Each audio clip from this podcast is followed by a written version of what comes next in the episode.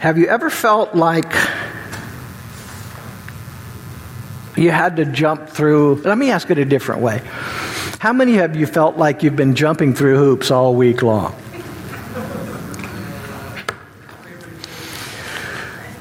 It seems that there's always something that someone thinks you should be doing, right? And there are some folks in life you can just never make happy, no matter what, no matter how much you try. Dietrich Bonhoeffer, in his book, The Cost of Discipleship, said this By judging others, we blind ourselves to our own evil and to the grace which others are just as entitled to as we are. Let me read that again because it's pretty profound. When we judge others, we blind ourselves to our own evil and to the grace which others are just as entitled to as we are. So, this whole teaching is pretty much going to be about God's grace, God's mercy, and our faith in that and our trust in that. The Apostle Paul's letter, as he's writing to the church in Galatia, was written somewhere around 49 to 55 AD.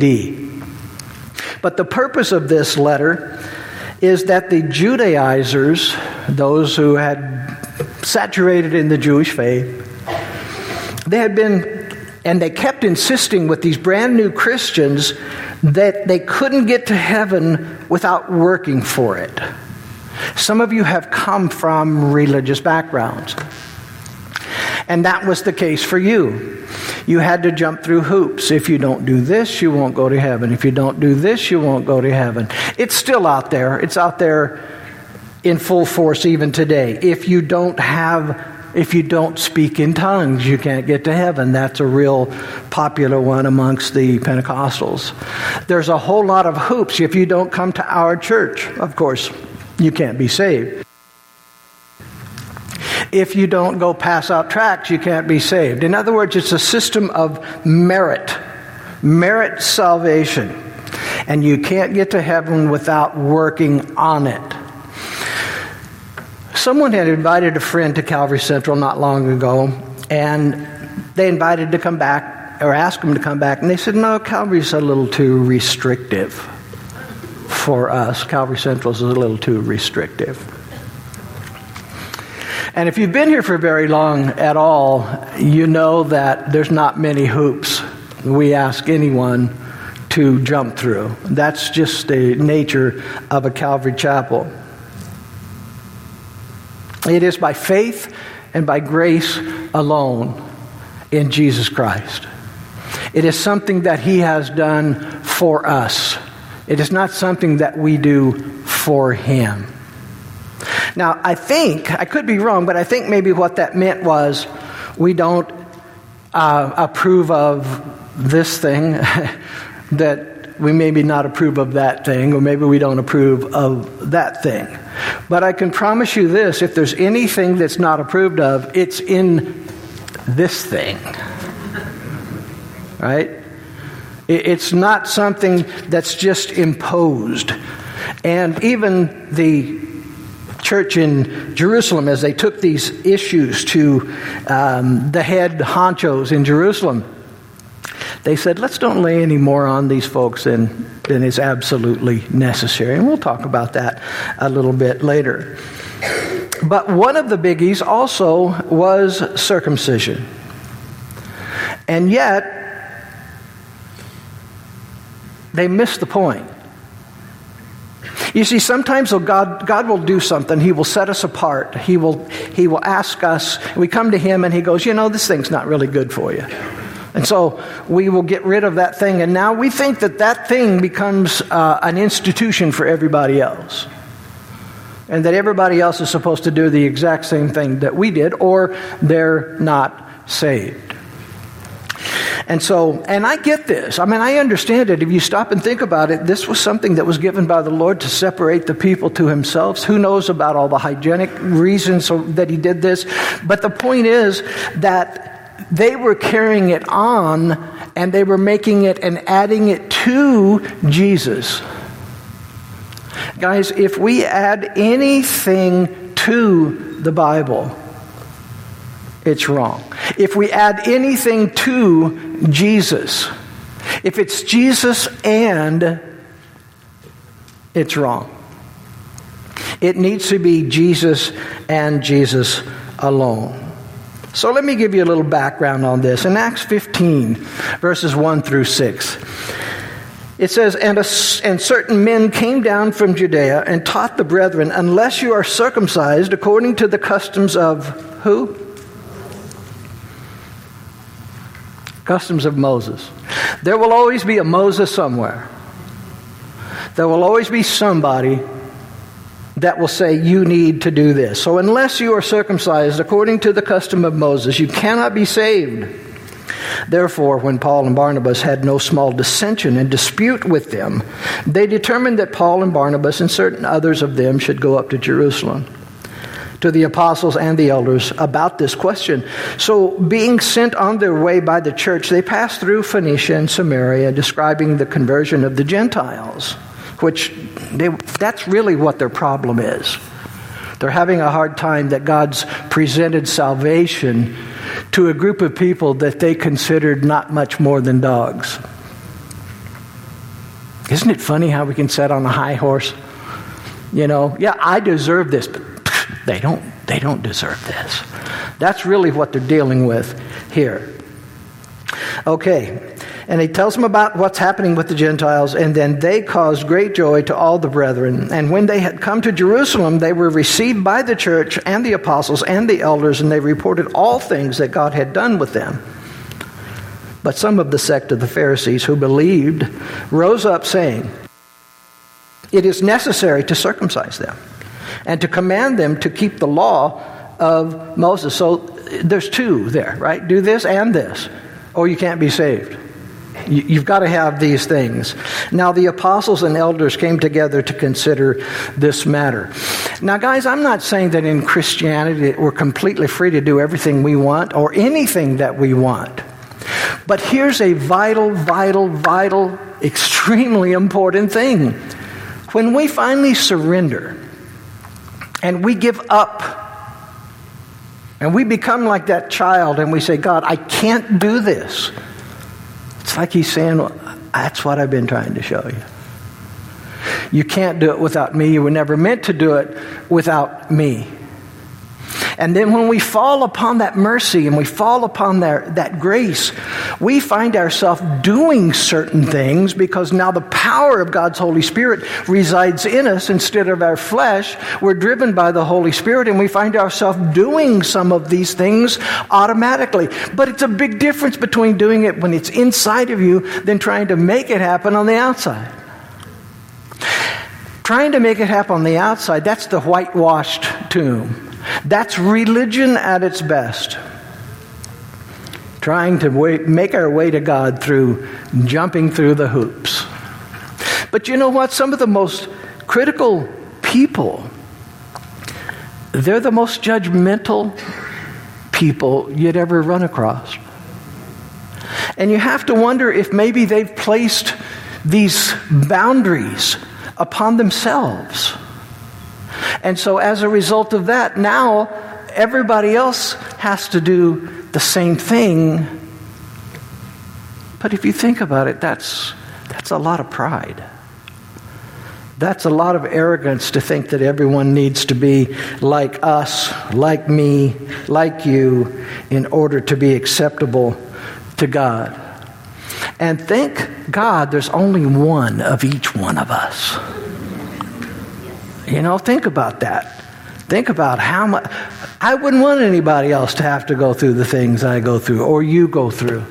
You know, one's, one is enough. Okay, here's the result of that the resolution. In verse 28 of Acts 15, it says, For it seemed good to the Holy Spirit and to us to lay upon you no greater burden than these necessary things that you abstain from things offered to idols from blood, from things strangled, from sexual immorality. If you keep yourself from these, you will do well. farewell. So when they were sent off, they came to Antioch, and when they had gathered the multitude together, they delivered the letter. When they had read it, they rejoiced over its what? Encouragement. In other words, if you're God's, take a deep breath and relax. God's got you. If you've given your life to the Lord completely and fully, God's already done all the work. Now, are you going to instantaneously become holy overnight? Well, yes and no. Yes, in the sense that since it's God's work, He now views you as pure. In the reality of living our lives from day to day, growing up is a lifetime worth of work. Maturing is a lifetime worth of work. Some of you, some of us, we had a lot of stuff planted in us growing up. Whether that was bad parenting or whether that was just, we know it was sin in general, but we have a lot of things to overcome. And that old man seems to never die, does he? He always rears his ugly head, comes back in. A lot of people think that he comes in during the just during the trials and the hard times, but oh no. When you're on the mountaintop, when you've just got the raise, when you just got the house, when you just got what you wanted, when things are good, looking good, man, watch for him. Watch for him. Because pride can be a, a horrible thing. So, they also preached to Paul that he was not a genuine apostle. You don't, you don't really count because you're preaching that all they need is Jesus. And by the way, you're not too pretty. you know, you don't, you don't look real good. You don't really look like an apostle. And you were killing people that were Christians before. So, and you came along late. You know, you weren't among the first ones, so you don't count. But you know, I found in my life when I failed to receive something that a brother or sister or God is telling me, it's just because I don't want to receive it and I don't want to change. So Paul was telling them the things that they needed to work on, the things that they needed to mature in, the things that they needed to grow up in. But Paul's going to show us in this amazing letter that it is faith by grace alone that's going to get you to heaven. It is faith in Jesus by the grace of God that you and I are going to make it to heaven. But that's not a maybe.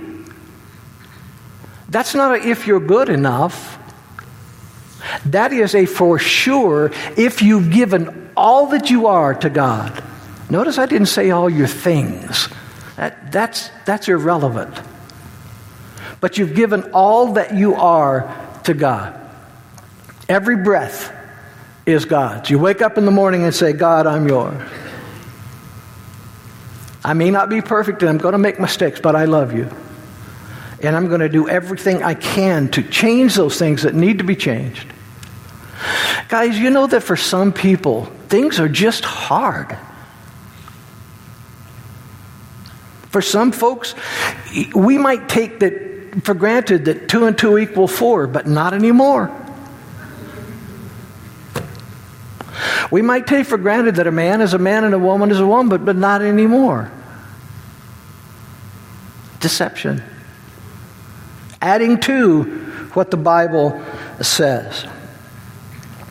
So, I hope that after this is over, you realize the liberty, the joy, the grace, and the mercy that God has for every single one of his kids. He's not this mean ogre God overlooking, waiting for you to do something wrong so he can pounce on you and say, Straighten up, go to your room. That's just not the kind of God that we see in the Bible. Father, may you grant us your peace. May you grant us the wisdom of your Holy Spirit as we study your word. And thank you so much for Paul and the men and the women that you call to be separated. We thank you for your word, Lord. In Jesus' name we pray. Amen. Look at Galatians chapter 1, verses 1 through 5. Paul, is introducing himself. Paul, an apostle, not from men nor working, excuse me, nor through man, but through Jesus Christ. And God the Father who raised him from the dead, and all brethren who are with me to the churches of Galatia, grace to you and peace from God the Father and our Lord Jesus Christ, who gave himself for our sins, that he might deliver us from the present evil age that's important right now, isn't it? That means something more than it meant two or three years ago. From this present evil age, according to the will of God our Father, and to Him and to whom be the glory forever and ever. Amen. You're going to see over and over Paul's classic introduction. First, I want to, I want to point out a few things. One, he is an apostle. That's what he says. There's no question. He says, I am an apostle. Number two, that it really doesn't matter what man thinks of him because he is an apostle at the hand of God, not man. We all want to be liked, don't we? I mean, isn't that what Facebook and all the other Twitter and everything else is all about? Now it's turned into making money, right, for doing little or next to nothing. You, you know, we can understand that from a monetary point of view. But we all want to be loved and we all want to be liked. But Paul wasn't liked in some places. You won't be liked in some places. You can try to jump through all the hoops, and it doesn't really matter if you jump through 99 of them, if you miss one, there'll be somebody there to criticize you for jumping through that last hoop and not making it. That's just life. Because there are a lot of miserable, and, and, and I'm not, I don't mean that as they're just a miserable human being. I mean, there are a lot of miserable people out there. Their lives hurt they're, they're struggling with things, they're dealing with things that we have no knowledge of. And maybe they don't even like to speak about anymore, but it alters how they perceive life and whether they give grace to other people. Third, Paul says his apostleship came from the power, the same power that raised Jesus from the dead. He says, I'm an apostle. Whether you realize it or not, whether people around me realize it or not, or whether I came in late, I'm still an apostle. Guys, if you've given your life to Jesus Christ completely, you're a Christian. Whether you came in late or not, whether you got scars or not, whether you are perfect or not, I don't know of a perfect Christian anywhere except for Jesus. And he was far more than just a Christian. He's our God. So we need to be easy with each other. We need to be kind to each other. We need to show grace to each other. You take a look at this, it says it's addressed to the church in Galatia. Then we see Paul extend that Siamese twins, if you will, that greeting of the New Testament of grace and peace. It has been aptly put you will not have the peace of God until you understand the grace of God. You see, for people to forgive us in this world, it has strings attached. I will forgive you if you say you're sorry. But if you don't say you're sorry, I'm not going to forgive you. I will love you if you do this or if you do that. But if you don't do those things, I'm not going to love you. I will love you if you will do things my way if you see them the way I see them. But if you don't, we're going to have a war for the rest of our lives. We're so predictable. We need to understand that the only way you and I get to heaven is through God's love and mercy. That's it. I was talking to Harold this morning as we were coming in. I was talking to my wife. You know, when God's speaking to the church in Laodicea, He says, You know, you're miserable, you're poor, you're blind, and you're naked, but you think you have no need of anything because you're all puffed up with all your stuff, right? Isn't every Christian miserable, poor, blind, and naked? So, why was he so upset with the church in Laodicea? Because they thought they were something that they're not. Not that they were that. If they would have just said, Lord, this is, this is me and I need you, I, I need your help. I'm trying and I want to grow. Uh, God doesn't have a problem with that. But he has a problem with that pride and that arrogance that thinks we don't need him, or we don't need his grace, or we don't need his mercy.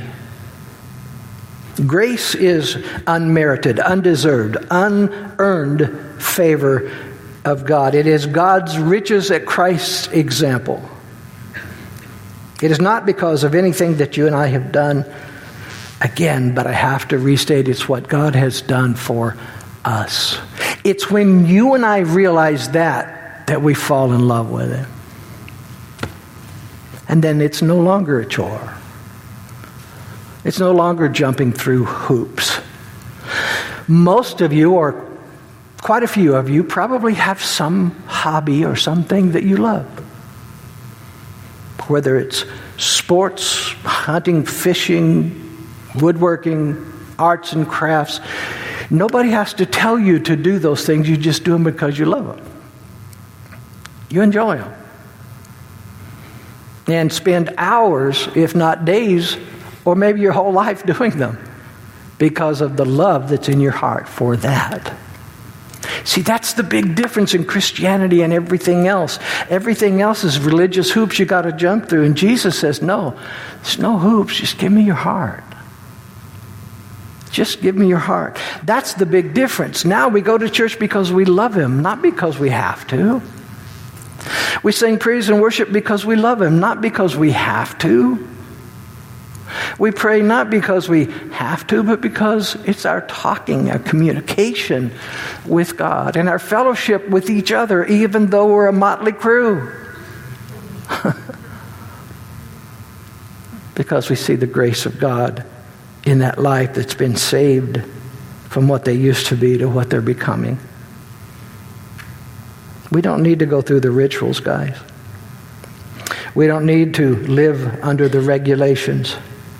You can have peace today if you understand the grace of God. Because the grace of God brings peace in a profound way. Look at verses 6 through 10. He says, I marvel that you are turning away so soon from him who called you in the grace of Christ to a different gospel, which is not really another one because it's not good news. But there are some who trouble you and want to pervert the gospel of Jesus Christ. Excuse me just a moment. I'm sorry to interrupt this, but if I don't take one of these, I'm going to start coughing. Pastor Dan, did you put that cough up here? I don't know what it is, guys, but you can ask Pastor Dan. You, you're fine, and then you get up here, and yeah, nah, it's not the flowers, they're plastic. Could be, I guess.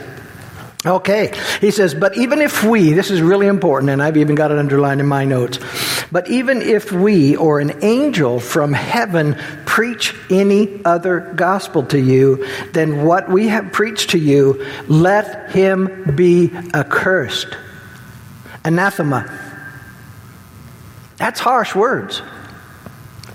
God loves His Word. God preserves His Word. When somebody comes in and distorts it and starts adding to it, you and I need to run. The sad part of it is, or the hard part of it is, a lot of us never really mature enough to begin to study the Word of God. Or you have gone to a church most of your life where they don't teach you verse by verse what the Word of God says. And so it's hard to determine the truth from a lie. But there are a lot of preachers out there today preaching things that are not in the Word of God. They're just not there.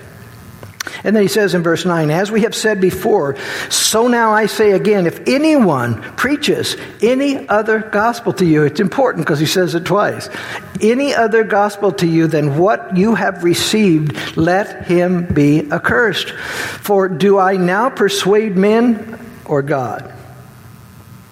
Or do I seek to please men? For if I still pleased men, I would not be a bondservant of Christ. Guys, isn't all marketing and all advertising directed to please men and women? I mean, all of it. You can't live without this big screen TV. And yes, you may have to remove a wall in your house because it's big. But you will have the greatest TV in the world. People come from all over the world to sit on your couch and watch the Super Bowl. If you just take this product, you will be attractive. I'm sorry, but if you ain't, you ain't. And, and no product, no product's going to change that. If you ain't got no hair, ain't nothing going to put it back on. But all the marketing is to please us, to try to make us think we're something that we are not. We got to be careful because we're really susceptible. If we weren't susceptible, they wouldn't be putting millions of dollars into that. You got to have the right shoes. You got to have the right pants. You got to have the right shirt or the right blouse. You got to have the right barber or stylist. Or you got to have the right makeup. You got to have the right car. Aren't you glad God loves you just for who you are? I love it. These people that preach a different gospel, they want to add to, or they distort what the Word of God says. And they have the greatest success in the hurting or the wounded Christians. Let me say this again. They have the greatest success with the hurting or the wounded Christians. Because when you're hurting, you just want it to stop. Right? So if I'm in pain and I go to a place and it says, This pain reliever will take away your pain, what am I going to do? I'm going to click those buttons and I'm going to get some of that stuff. And I'm going to see if it'll turn me into somebody new. And it might for a while. But it's been my case, my observation that if you find something like that, you're addicted. It will be it will be addictive and you'll have to have it for the rest of your life. And yeah, it might take away some of the pain, but it doesn't take away the reality of life. But please notice that the apostle Paul says it's not good news. It's not really good news. When you hear something, you've heard this a million times. When you hear something that's too good to be true, often it is. I still get calls all the time. I mean, I, I, probably get two or three of these a week that telling me how much money I can get back from the government. Anybody else? Anybody else get those or just yeah, it's out there. What's the natural tendency? Well, I to find. I mean, unclaimed. There's unclaimed money that belongs to you, and you need to claim it now.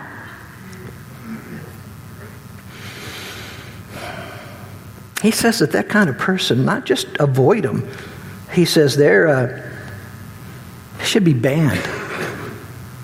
Anathema, religious ban, concretely excommunicated, a thing or a person accused, X'd out. Don't have anything to do with them, and yet we entertain them. Because sometimes these guys are entertaining. Because they tell us what we want to hear. Some of the radio and TV evangelists, people listen to them because they tell them what they want to hear. They'll go from one topic to another topic to another topic to another topic to another topic. And every one of those topics is to encourage people that they're amazing. There's only one that says, No, you're miserable, blind, poor, naked. but I love you with all my heart. And I can do amazing things in your life if you will just allow me to. Look at verse 11. But I make known to you, brethren, that the gospel which was preached by me is not according to man. For I neither received it from man nor was I taught it, but it came through the revelation of Jesus Christ. For you have heard of my former conduct in Judaism, how I persecuted the church of God beyond measure and tried to destroy it, and I advanced in Judaism beyond many of my contemporaries in my own nation, being more exceedingly zealous for the traditions of my father. And he says in Philippians chapter 3, verses 4 through 6, though I also might have confidence in the flesh, if anyone else thinks he may have confidence in the flesh, me more. More so, I more so. Circumcised the eighth day of the stock of Israel, the tribe of Benjamin, the Hebrew of Hebrews. Concerning the law, I was a Pharisee. Concerning zeal, I had a lot of zeal. I was persecuting the church. Concerning the righteousness which is in the law, I was blameless. But how many of you figured out you can't obey the law? Because you always miss something. I would bet that there's not a person sitting here today that has not gone over the speed limit at one time or another. Whether intentional or whether accidental. I would venture to say there's not a person sitting here that hasn't got violently angry at somebody at some point in time in their life. Maybe you didn't carry out the violence, but in your brain you wanted to kill them. Or maybe not kill them, just beat them up and disfigure them, throw them in the trash can. You guys, you know what I'm talking about. You know what that means? We're all guilty. You can't, you can't get there by the law. You just can't get there by the law. Paul's saying, if anybody is the man and has stuff to brag about, it's me. He's talking to his Jewish brethren here and what they're trying to pass on as part of the Bible, part of the Word, or what people need to do, the hoops that people need to jump through. And he's saying, you know, guys, you, are putting me down, but I got, a, I got some pretty substantial credentials here. And I wasn't given this ministry by man, it's a God thing. And you know what? I'm firmly, I firmly believe that God's got a mission for every single one of us. Now, don't get grandiose on me. Don't think, okay, Billy Graham's dead. Maybe that's me. Sister Teresa is dead. Maybe that's, you know, somebody needs to follow in her footsteps. No. Your mission. What God's called you to be. What God's called you to be. To be. Some of you, it may just be good, being good dads when you didn't have one. For some of you, it may be just being a good mom because you didn't have one. Maybe for you, it's just being a friend because so many people have tra- treated you so poorly in life. It's not a man thing, it's a God thing. He's saying, as a man, I, ex- I uh, exceeded all the things that you guys think you are when you think that you're good Jews. I lived and I breathed the law. But even with all that, you know, being so pious, God knocked me off my path on the road to Damascus. He just knocked me off my path. Here I was set out to do the will of God, so I thought, and God said no. In fact, He didn't even know who God was. When God interrupted his life, he didn't know who God was because he had been bathed in the religion. He was doing his religious duty, but he missed God. You can be as religious as you want to be and miss Jesus, miss God, miss that grace and that love and that mercy and that forgiveness of God. You can miss him. You can miss him. So he says, You know, God knocked me off that path and he blinded me, and it was him that gave me the gospel, and it was he that trained me. In fact, he didn't really start his ministry till quite a while after that time frame. Because, as we've already said, you may get saved, but it takes a little while to grow up, to learn. Galatians 1 15 through 17, he says, But when it pleased God, who separated me from my mother's womb and called me through his what? His grace. Called me through his grace to reveal his son in me. To reveal his son in me. He didn't say to reveal me. To reveal his son in me, that I might preach him among the Gentiles I did not immediately confer with flesh and blood, nor did I go up to Jerusalem to those who were apostles before me, but I went to Arabia and I returned again to Damascus. He's saying, God did all of this, and then He took me to the backside of the desert to train me, to teach me, to help me get rid of some of those old prejudices, those old things I had been taught, the things I was raised with. And some of the things we've been raised with were awesome, but some of them maybe not my thought pattern of thinking I'm better than somebody else just because I this or because I do that. No, we're not. So God takes him and trains him. He did the same thing with Moses, right? Takes him on the backside of the desert and trains him there. And he does that with us. We come to know him and then he trains us. He teaches us. He allows us to grow. And then when he was done, he headed for Damascus. Turn to Acts 9:20 if you would, please. Acts 9:20. And then it says he went into the synagogue. Immediately he preached the gospel in the synagogues that he is the Son of God. Then all who heard were amazed. Acts, excuse me, Acts 9.20. I don't know if I said Acts 20. Acts 9.20. It says, So then all who heard it were amazed and said, Is this not he who destroyed those who called on his name in Jerusalem and has come here for that purpose so that he might bring them bound to the chief priest? They didn't trust him. this is the guy who killed Christians. Has he snuck in? By the way, I've read a couple articles recently where the FBI is starting to come into churches secretively just to see what they're saying, just to see what they're doing, see what they're preaching, to see if we're threats. And I, I don't think that that's too far beyond belief. So here they are. Paul's infiltrated. Paul's infiltrated the church. They think he's trying to pretend to be a Christian so he can gather evidence and then he can haul them off to those who can do them harm.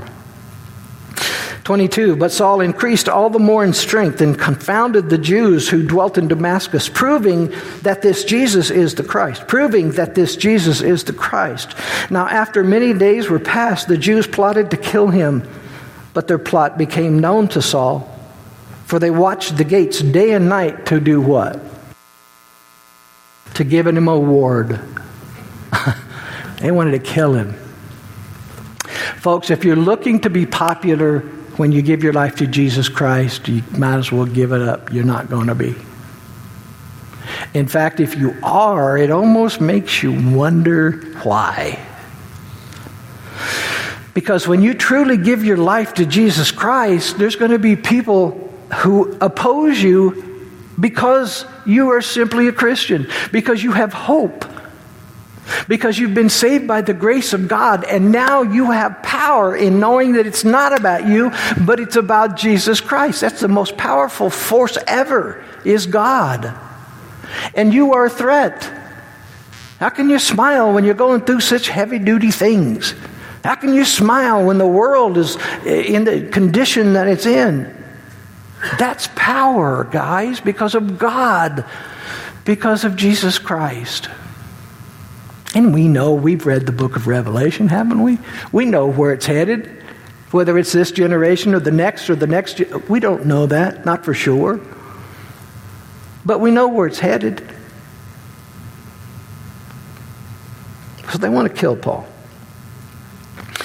24, but their plot became known to Saul, and they watched the gates day and night to kill him. Then the disciples took him by night and let him down through the wall in a large basket. That's the reward. Some people, even in your own family, are going to dislike you because you love Jesus. You've broken the family traditions because you know you've been saved by God's love and God's mercy and God's grace, and you just don't fit in that or jump through that hoop that they wanted you to jump through. So they let him down in a basket. But he preached the gospel. They didn't. Okay, let's just go back to 30. When the brethren found out, they brought him down to Caesarea and sent him out to Tarsus. Then the churches throughout all of Judea, Galilee, Samaria had peace and were edified. And walking in the fear of the Lord. Now, that fear doesn't mean fear like we mean fear, it means respect. Walking in the fear of the Lord and in the comfort of the Holy Spirit. Comfort of the Holy Spirit. Guys, if you've ever had that holy that's that experience where the Holy Spirit rushes in and comforts you when there's no comfort to be found. Man, oh man, oh man, what a glorious thing that is. All right, Galatians 1 18 through 24. Then after three years, I went up to Jerusalem to see Peter and remained with him for 15 days, but I saw none of the other apostles except James, the Lord's brother. Now, concerning the things which I write to you, indeed, before God, I do not lie. I've never heard that one before, so.